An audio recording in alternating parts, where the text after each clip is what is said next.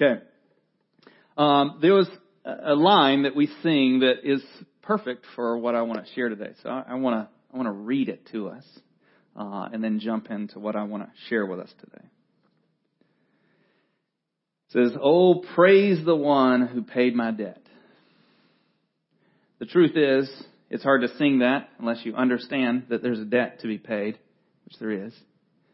But when you understand that, we get to, in these moments and for what I'm going to talk about today, we get to enjoy the greater joy, which is what I'm going to talk about. Because He paid for us what we couldn't. And the joy in that is understanding our, your inability to save yourself.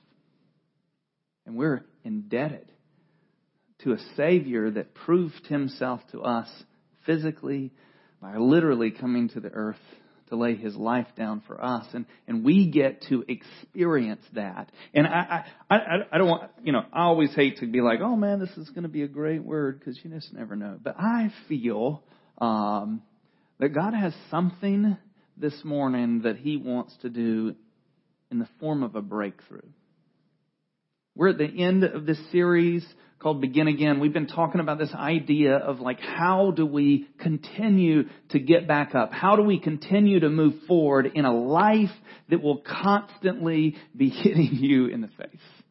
Fell over yesterday. is real fun at a workout. Running backwards, you should watch, like where you're going. I wasn't. Fell over. It was painful. You know what? I didn't wallow in the road, though I wanted to, because my elbow still hurts um, I got back up. And we do that naturally. If you fall over right now, no one in here is going to hopefully fall over and just say, well, I'm done. not getting back up. I'm just going to sit here and somebody can just bring me dinner and, you know, breakfast tomorrow. And, you know, we get, it is in our nature, if it is possible to get back up. And all we want to talk about, all I want to talk about today is the reality is like, I don't want this to be just something that we talked about for four weeks. Something that, you know, you separated yourself and decided you were going to fast something for these 21 days and whether it was social media, whether it was food, whether it was do, adding something to that, like, man, I'm going to get in the Word and the, my hope is that during these 21 days there's been change. There's been something that you, maybe it's not a breakthrough necessarily, but you can see like this, I'm starting to get traction. I'm starting to move forward. And we want that. So the first thing that you can do, just like Greg said, um, I think tonight's going to be very important for some people. Um, it's going to be uh, from six to seven thirty here. We're going to take out this wall, add a few more chairs. We're going to have uh, prayer areas during the whole worship. So if there's something you need prayer for, like there'll be people during the whole time to pray for you. Uh, and I believe that there's something that happens when we worship because hopefully worship is singing these words like, "Oh, praise the one who paid my debt." That it, it's it's communicating what is actually going on inside of you. That, and I think that's ultimately what you know, where Megan got emotional a second ago is it's not just a song. It's not just staying in tune. You know, the closer you get to the front, the danger you get of hearing me sing. Because I don't really care. I mean, I care enough not to turn on my microphone or get in front of a microphone, but like, that's not the point, the point is saying we're when we believe these words that we're singing, there's transformation that happens. So we want um, you to be there tonight. And so what I want to do today, and here, here's my one thing. My title today is called Greater Joy, and you'll understand why in just a minute. My one thing that I want us to walk away from is a pursuit of God is a pursuit of our greatest joy. And I think we'll see that in the text. The tension with that is truth, be known. It is easier to settle for less. It's easier to spiritually fall on the ground and just stay on the ground and wallow in the mud of whatever. It's easier. But it, it doesn't bring you joy. It's not going to bring you peace. It's not going to satisfy you. You're going to eventually feel worse about yourself staying on the ground, even though it's more difficult to stand up and keep moving forward. And so before we get into, we're going to be in uh, Mark 8. Let me pray. Lord, I acknowledge my weakness. My inability in the next 25 minutes to bring breakthrough, to bring change. Because I don't have that power. But Lord, with that I acknowledge you do. I acknowledge that your words have power when we act on them. So Lord, as we hear your dialogue with your disciples, Lord, I pray that we would hear your voice speaking to our heart, Lord, that it would resonate in us and we would desire to continue on. We would desire to listen and be obedient because we understand that pursuing you is pursuing our greatest joy. So open our eyes and our ears and our hearts to see, hear, and respond to your truth. We pray these things in Jesus' name. Amen. So Mark 8, a lot of things, and if you were here last week, we talked about Peter, which is past this. Peter uh, was told by Jesus that he would deny him, and he, you know, foolishly said that he wouldn't. When God tells you you're going to do something, acknowledge that you're probably going to do it. Um, he didn't. I mean, he went as far as, you know, chopping off somebody's ear, which we talked about how hilarious it is to swing and only cut off someone's ear. Just full-heartedly. Um, and we talked about how important that restoration was for Peter. So I, I want to back up a little bit and talk about something that happens in Mark 8, but let me, let's lead up to that. So in, uh, right before the text that we're going to be in, which is verse 34, uh, a few pieces or paces before that, you hear this dialogue that has been already had with Herod. So Herod is asking like, who is Jesus? He's asking people like, is, is he John the Baptist that has come back? Is he Elijah that has returned? Is, who is he? And so Jesus, being Jesus, is under, he's aware of this conversation that's floating around the area of who he is. And so he presents this same question to his disciples. And he says to his guys, who am I. And they present similar information that was already regurgitated when Herod, he said, you know, some people say this. This is what they say. Some people say that you are John the Baptist brought back. Some people say that you're Elijah. Some people say that you're this. And Jesus turns this question back. And the guy who answers it is the same guy we talked about last week. He said, no, no, no, no. Who do you say that I am? Because it doesn't matter hear this. It doesn't matter what you say other people say about Jesus. It doesn't matter what you say historians say about Jesus. It doesn't matter what I say about Jesus for you. The only thing that matters is what you say about who Jesus is. Because the, the thing that makes Jesus who he is to us is what we believe that he is. And so Peter says that you are the Christ, the Messiah, which is a big deal. He said, this is Peter that denies Jesus a little bit later. This is Peter who cuts off uh, my man's ear that Jesus picks up and puts back on his face. And he says, you are the Christ. And Jesus says, it is not you, it is not flesh and bones that gave you this reality, but the, the Father deposited this into you. This is it. And can you imagine Peter? He's like, yeah, I heard from the Father. And the Father is hearing from me. Can you imagine? Like he's going, yes, the Father has just spoken through me. Maybe Peter's feeling really good about himself and he, you know, is a little shiny and a little bit later, right after this. And, you know, in the text, we don't know how quickly this is. We don't know if this is a day later, an hour later, a few minutes later. Uh, all we do know is that a few, you know, a section later, Jesus is telling them, hey guys, I'm going to suffer and die at the hands of the leaders. And Peter, who just said that you are the Christ, the Messiah, he basically just said, you are God. Now God's telling him what is going to happen through Jesus. Like, this is what's going to happen. And Peter says, no rebuking Jesus is not a good idea either, which he does. He tells Jesus, no, that will not happen. And what does Jesus say to Peter? Get thee behind me, Satan. so, God speaks to Peter, you are the Christ. Jesus tells Peter he's basically Satan. I mean, so just a confusing little bit that's going on. So this, this is what's happening right before verse 34. And so Jesus is getting ready to tell his disciples, he's just told them he's going to die. And we understand when he says, we're going to talk about, you know, deny yourself, pick up your cross and follow me. We're going to talk about that. We understand the cross concept because it has happened historically already to us.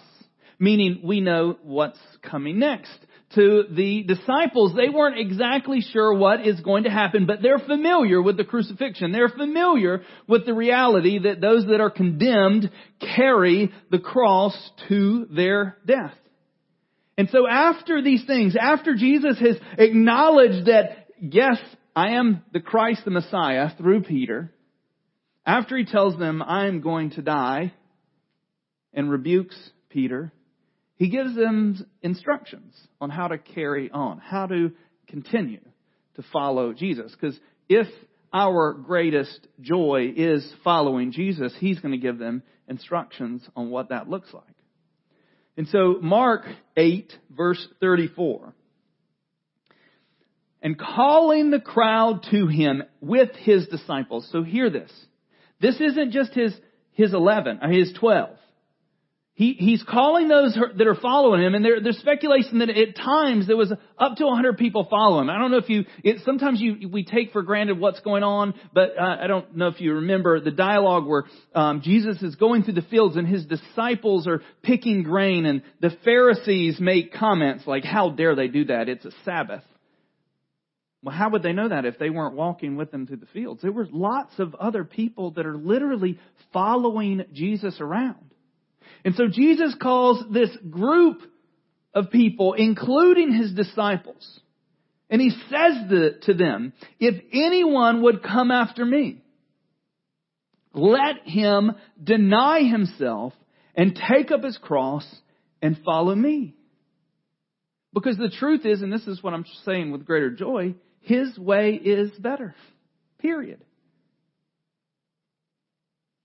His way is better. The problem is, is until we're ready to surrender to that, we're going to debate that. We're going to say, no, no, no, this is a better decision. I'm not sure Jesus would, would make this same call if he knew all the circumstances. And he's saying, hey, hey, look, look, if you're going to come after me, if you're going to follow me, you're going to have to deny yourself. Temporarily. And denying yourself is choosing a lesser thing for a greater thing. You trust these words. John Piper says this, it says, there is more gain in following Jesus even with suffering than there is walking away with Him even with 10,000 earthly benefits. There's more gain, anything that we would give up, anything that we would say, oh, I want this. Jesus is saying, I am better. I am more. What you get from following me will trump that little piddle thing that you think I must have. The taking up your cross meant to treasure Jesus more than treasure human approval, honor, comfort, and life. Our suffering is not a tribute to Jesus unless we endure it because we cherish Jesus, because He is our treasure. Suffering is not, is not beneficial to us unless we're suffering because we treasure something greater. And I'm not just talking about like Oh, you know, because sometimes I think we, we look at this, take up your cross, that just means I'm going to be burdened my whole life. That doesn't necessarily mean pain and suffering. That doesn't necessarily mean that you're going to be battered and abused because of your faith. What it means is that you're going to choose Christ over everything else.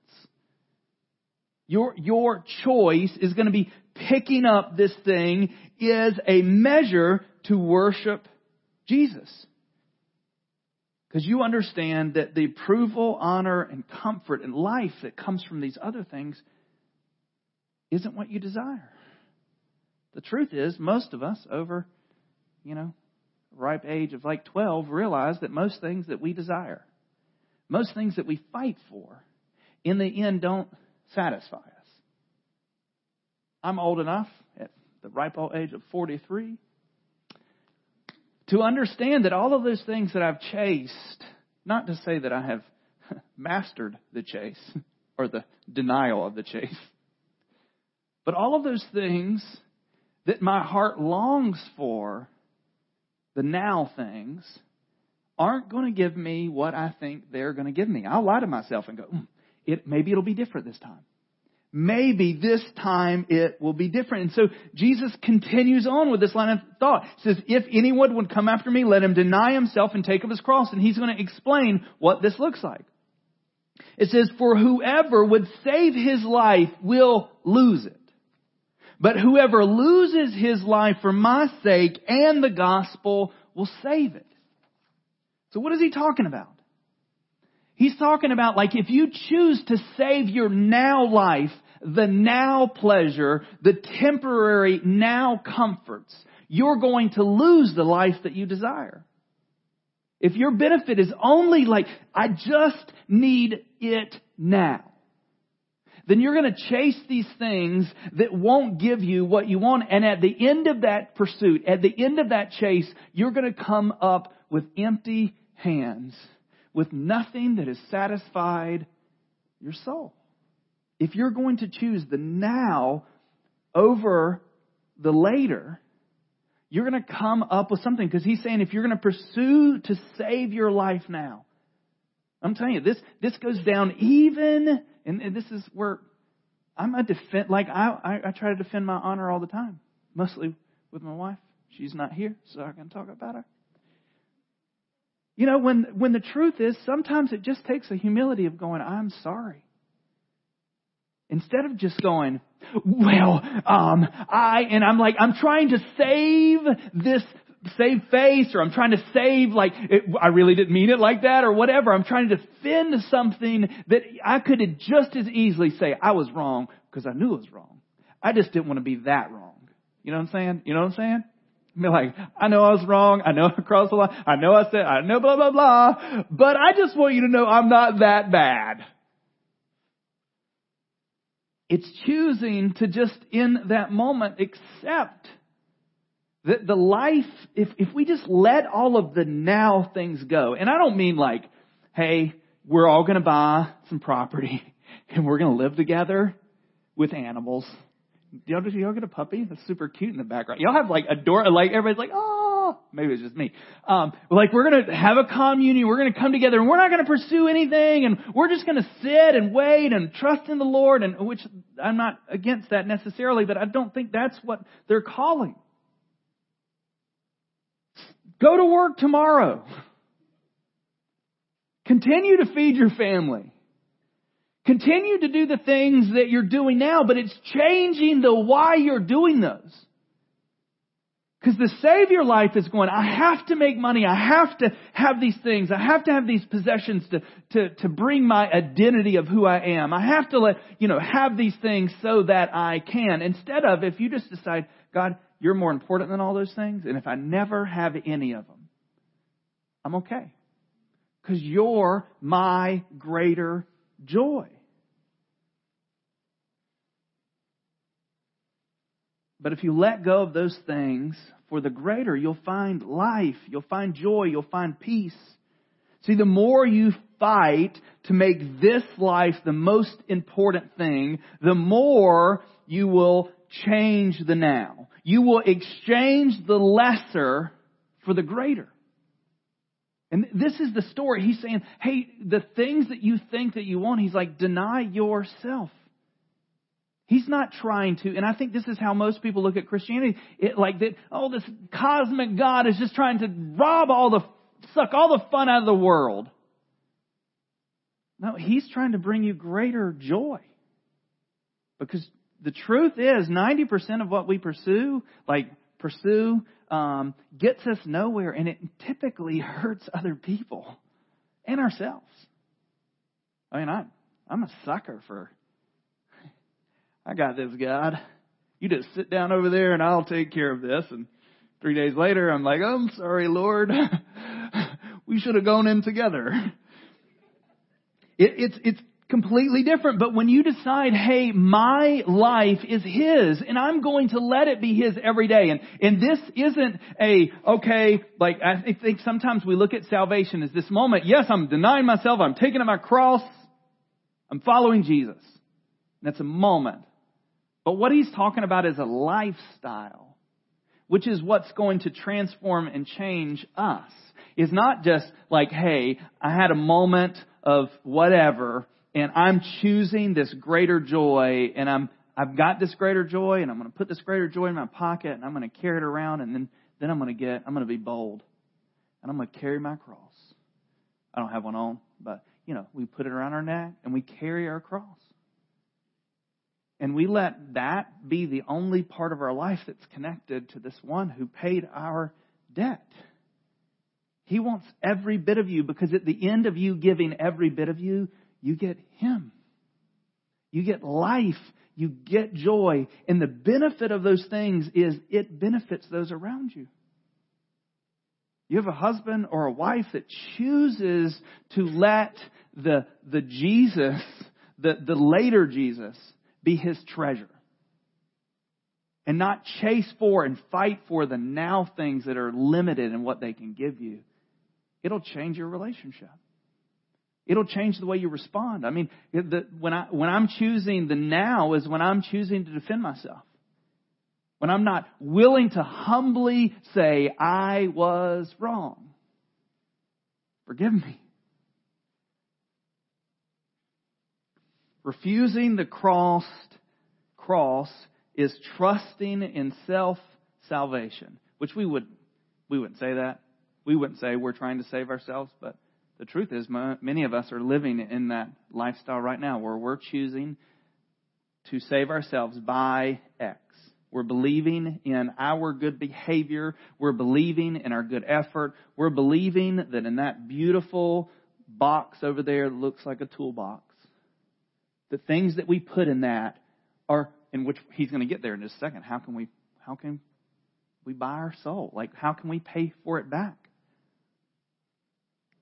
But when we're trusting in other things other than Jesus to bring us salvation, we're trusting in something that's outside of Him. We're refusing the cross.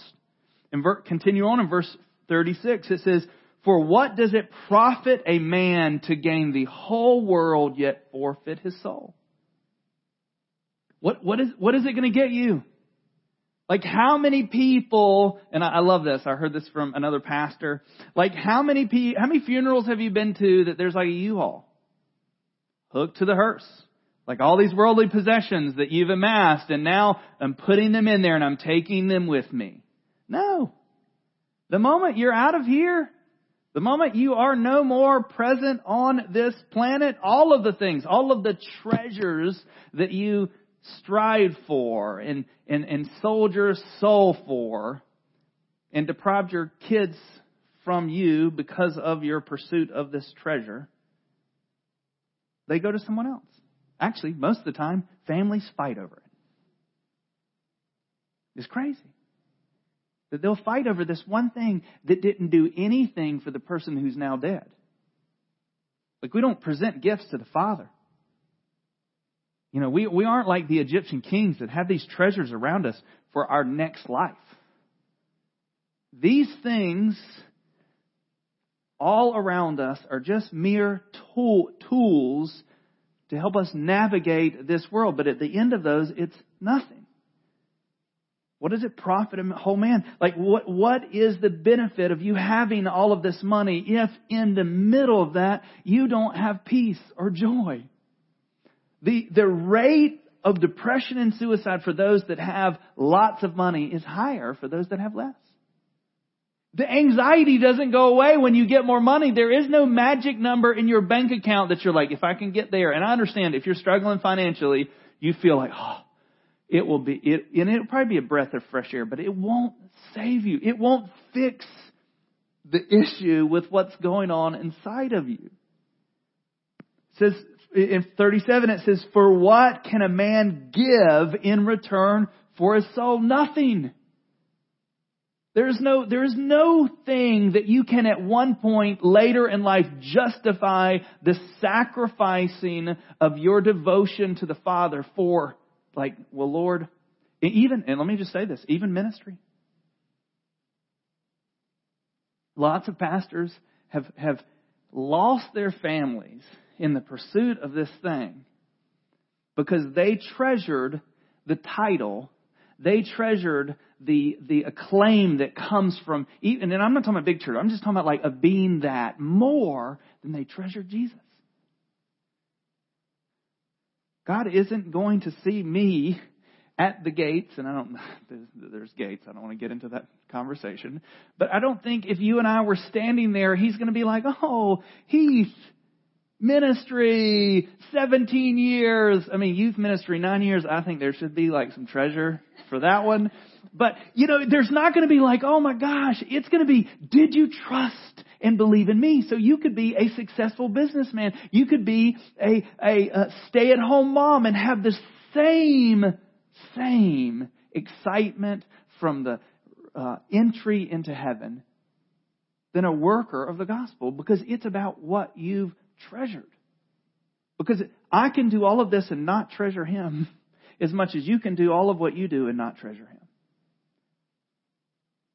Because He's saying at the end of that, and the truth is we have to, we're going to pick a treasure. You have already picked a treasure.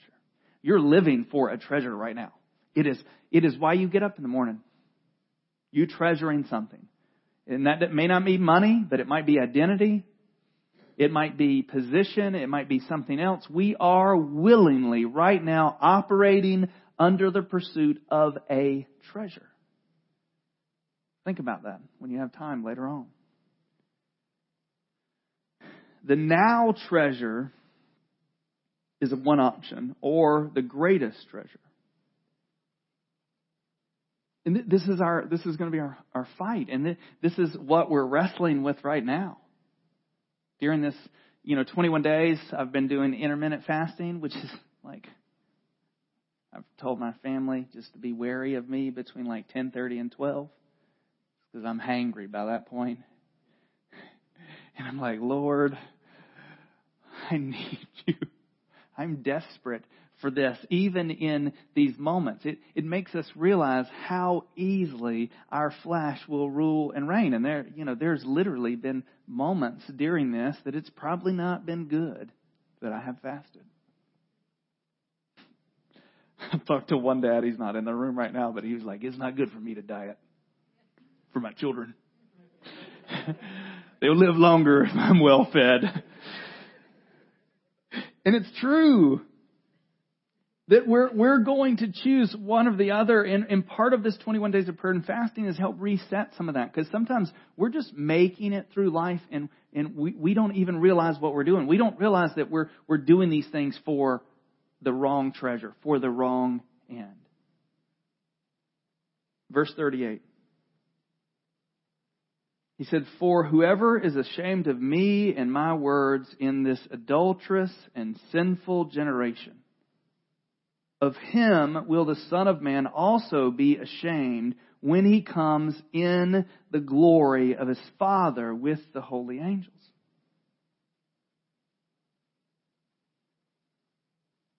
See, part of your burden may be what you believe or how you believe. And I, don't mean like this belligerent, uh, I'm not even going to talk about it. A video that I saw, but I don't you to ever see it. Let's just say there was a lady in a store and she's trying to save people, but cussing at them at the same, calling them horrible, horrible names. Tell them that they're going to burn in hell. I mean, horrible. Don't. I feel like I've enticed you already. You're going to be like, oh my gosh. But like that's not what I'm talking about. That, that is not what ashamed. It's when we make those choices for the later instead of the now, some of that's going to rub other people because they don't like the conviction that it brings. When you decide, like, this isn't acceptable for me anymore, and you stop doing X, and your friends that you did X with are like, hey, why aren't we going to do whatever? And you're like, I, you know, I can't. I, I can't anymore. Like, I, I can't live in that place and, and treasure Him because it's, it's destroying me. Who's, whoever is ashamed of my words in this, you know, I know it sounds, I mean, can you imagine Jesus using the words adulterous and sinful generation? I mean, they didn't have smartphones. I'll say a word. Let me see if they didn't have internet pornography. They didn't have half of the things that we have readily accessible to us right now here in this room. In the adulteress, I don't think is literally just saying like, oh, they're going around sleeping with everybody. I think this is this is a heart that won't stay connected to the groom, which I believe he's referring to Jesus. This adulteress, that they would they would choose one over another, that they have this connection with one, but they're going to choose the other. And he said, if you're going to uh, be ashamed of me to them, to those people that have decided I'm going to treasure something else, then you've missed it already. And the question comes up is whose approval matters? Whose approval matters? If Jesus isn't the top of that list, it's dangerous what we'll do to win the approval of someone else that doesn't matter. I'm not saying they don't matter, but their opinion of you doesn't matter. How many of us right now in this room need, don't raise your hand, therapy because of other people's opinions about you? I've been scarred because of things from middle school, words. That, that I'm just gonna, a little side note here. Sticks and stones will break my bones. But words, that is a lie. How many of you right now won't do something because of something someone said to you? Pillsbury Doughboy, beefer. I mean, I literally had people come poke me in my stomach and giggle like the Pillsbury Doughboy. Traumatized. I mean, still, I'm 43 years old. I was like, uh, maybe that's why I get up at 4:40 every morning and go work out. I don't know. We'll debate that later. But whose approval matters? If we're after this greater joy, the only approval that's going to or needs to matter is what Jesus says and speaks about you, what He's calling you to.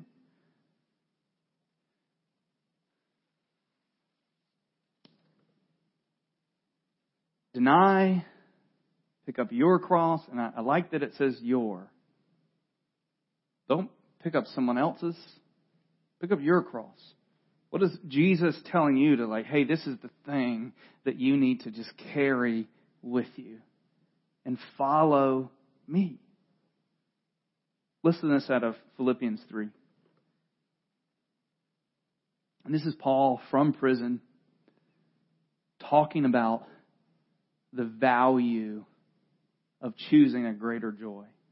Starting in verse 8 says, Indeed, I count everything as loss because of the surpassing worth of knowing Christ Jesus my Lord.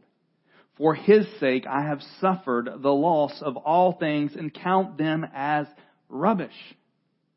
And this isn't words just because like I'm in prison now and I don't have those things in order that I may gain Christ and be found in Him, not having a righteousness, a self-salvation, a righteousness of my own that comes from the law, but that which comes through faith in Christ, the righteousness from God that depends on faith that I may know Him and the power of His resurrection and may share His suffering, becoming like Him in His death that by all, sorry, by any means possible, I may obtain the resurrection from the dead.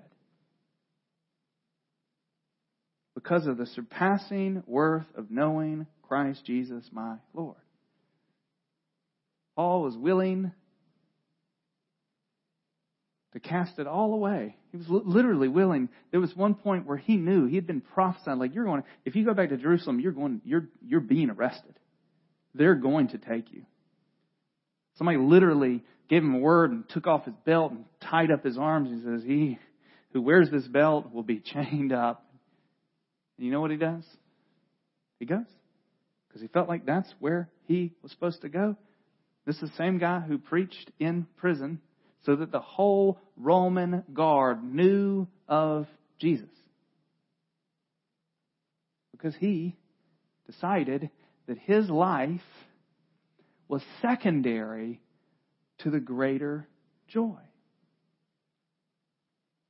So, two questions. I'm going to get our worship team to come back up front.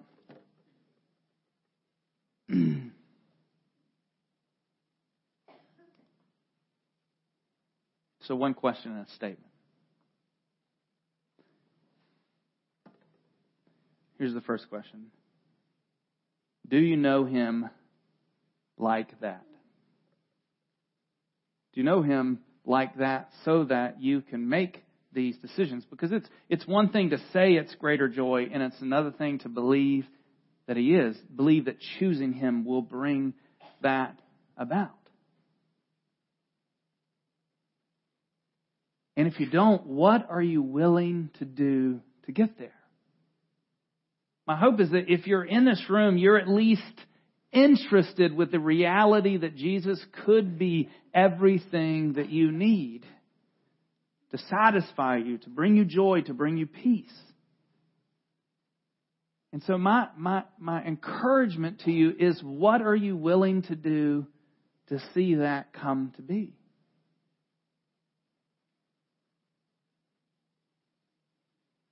And my call for us this morning is that we would choose the greater joy, because that's what it is. And if we don't look at it that way, we'll be fighting and struggling with these two different worlds. Looking for this one now world to give me what Jesus has already said we're only going to get from Him, and allowing that to change us. And so what we're going to do, we're going to go back in. We have one more song, and the beauty of having one song at the end is that right now, wrestle. Right now, ask, like, God, what do you want? Like, I want to get to that place, and it's okay. Like, God is okay with your doubt. God is okay with you being undecided at the moment. His pursuit is still the same. But at some point, you have to ask yourself, do I know him like that? I mean, because look at, look at Peter. Peter's like, you are the Christ, the Messiah. A little bit later, he rebukes God, the Christ, the Messiah. A little bit later, he denies him three times. But I, I believe in his imperfection, Paul guided, Peter got it finally. And that's the grace of God. Is He's patient with you. He's patient to bring you to that place that you can step into that reality. So I challenge you, wrestle with it. If you're not there, then wrestle. God, how do I get there? Show me that you are the greatest joy. Show me that you are worth giving up everything for. Let's pray. Dear Heavenly Father, um, Lord, we just ask as we as we sing here, as we lift our voices, as we um, communicate words that are in a song, Lord, I pray that you would do something in our heart. Lord, we are a people that are all about trying to save ourselves. We are a people that are constantly trying to justify the, the what we're doing and the why we're doing it instead of trusting in you. And Lord, I pray that you would, you would break that in us. That you would help us humbly come to the cross. And so, Lord, and communicate and, and to say with our own lips that you are the Christ. And Lord, I pray that you would help us live in this place of, of denying the now for this greater joy, that you would willingly, help us willingly pick up our cross and follow you. Because in that, we're pursuing something that will satisfy our soul, that will benefit those around us, that will change our community and our families. And Lord, help us begin again now. We pray these things in Jesus' name. Amen.